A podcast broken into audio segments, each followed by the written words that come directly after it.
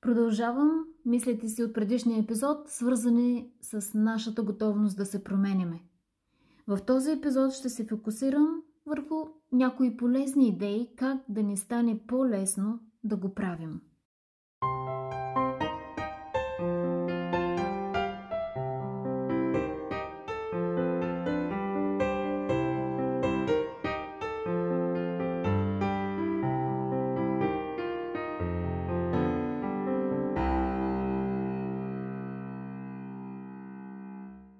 За хора, на които им е трудно да пристъпват към промени, би било много полезно буквално да седнат и да се запишат всички предимства на това да си останат същите и после всички недостатъци за това.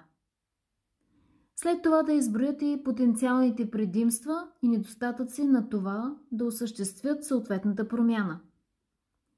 Целта трябва да бъде тези два списъка да се проучат внимателно, а не просто да се сравняват бройките на едното и другото. Когато се осъществи задълбочено обмислене, то със сигурност подпомага вземането на по-бързо решение, особено пък ако човек е склонен да отлага постоянно промяната. Няма нужда човек да прави промяна заради самата промяна – някои хора смятат, че като си променят жилището или пък партньора или работата си, това ще им донесе нова свежест или щастие. Но дали реално това е промяната, от която имат нужда? Или проблемът им е на съвсем друго място, където са нужни промени? Полезен подход е също да сме наясно с емоциите, които влияят върху решението ни за промяна. Как се чувстваме, когато мислим за промяната? Например, притеснени ли сме, че промяната няма да трае дълго или че ние няма да проявим постоянство в нея? Страхуваме ли се, че нещата могат да станат по-зле? Нещастни ли сме при мисълта за нещата, които трябва да изоставим, за да осъществим дадена промяна?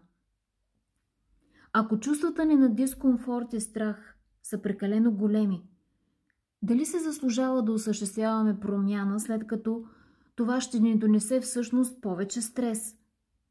Има ситуации, когато човек наистина трябва да бъде рационален и да изчака, да бъде готов за промяната с една по-позитивна нагласа към нея.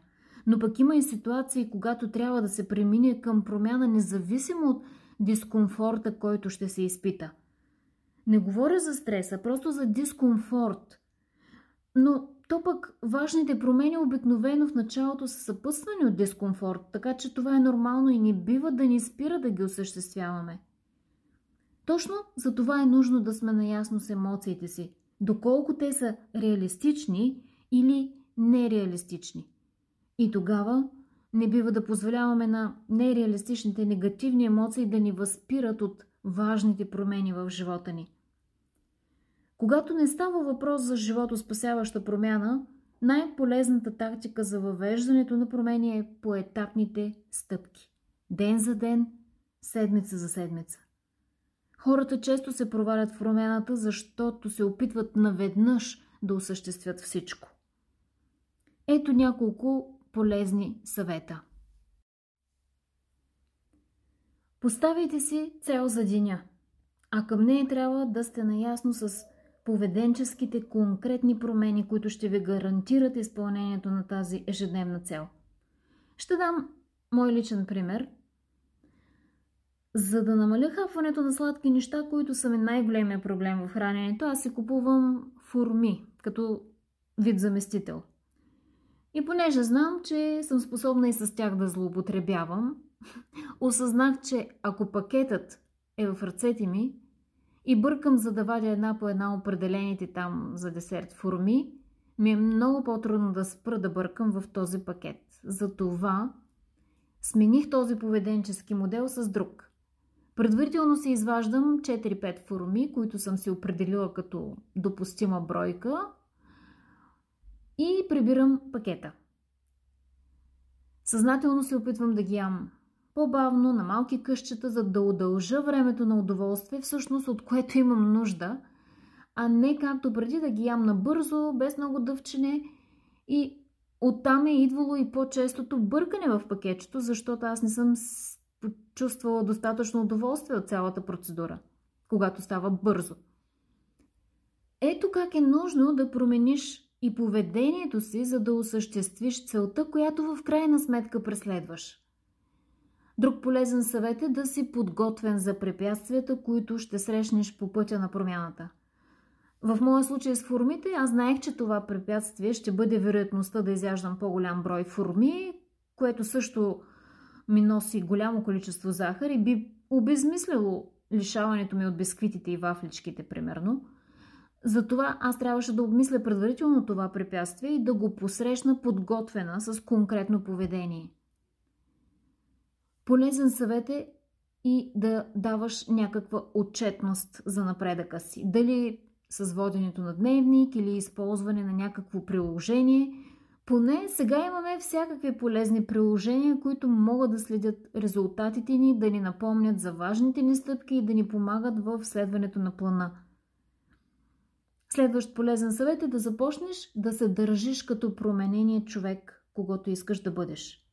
Ако желаеш, примерно, да си по-успешен търговец, изучавай как се държат успешните търговци и започни да следваш примерът им, макар все още да не ти идва отвътре. Ако искаш да живееш по-здравословно, започни да се държиш като човек с здравословен начин на живот. Тоест, не е нужно да чакаш, докато започнеш естествено да бъдеш такъв, какъвто искаш да си.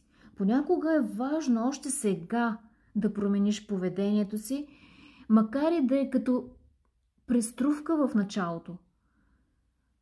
Ако ти се иска да имаш повече приятели, ами няма смисъл да чакаш хората сами да дойдат при теб. Ти трябва да станеш дружелюбният човек, който ще създава нови приятелства. Нека никога да не забравяме, че дори малката осъществена промяна е способна да бъде катализатор и за други по-големи промени в живота ни, които да променят изцяло траекторията му – да кажем, например, един млад човек решава да спре да си губи времето в размотаване, компютърни игри или мързел и реши да направи нужното, за да се здобие с добро образование. Ами, това решение може да доведе до толкова много други промени за него. Да попадне в една по-мотивираща среда в университета, да развие способности, за които не е предполагал, че има, да получи предложение за работа, което да даде нова посока на живота му – и това е само един малък пример. Със сигурност познаваме от живота около нас десетки такива примери. Способността да се променяш ти дава и умението да се справяш с житейските промени, които понякога идват без да се ги желал. Животът понякога ни поднася големи изненади. И то не е винаги приятни. И ние трябва да сме адаптивни към промяната и да владеем емоциите си и начина по който реагираме на случващото се, за да продължим живота си пълноценно. Справянето с промените е нашият начин да израстваме. И днес, и утре.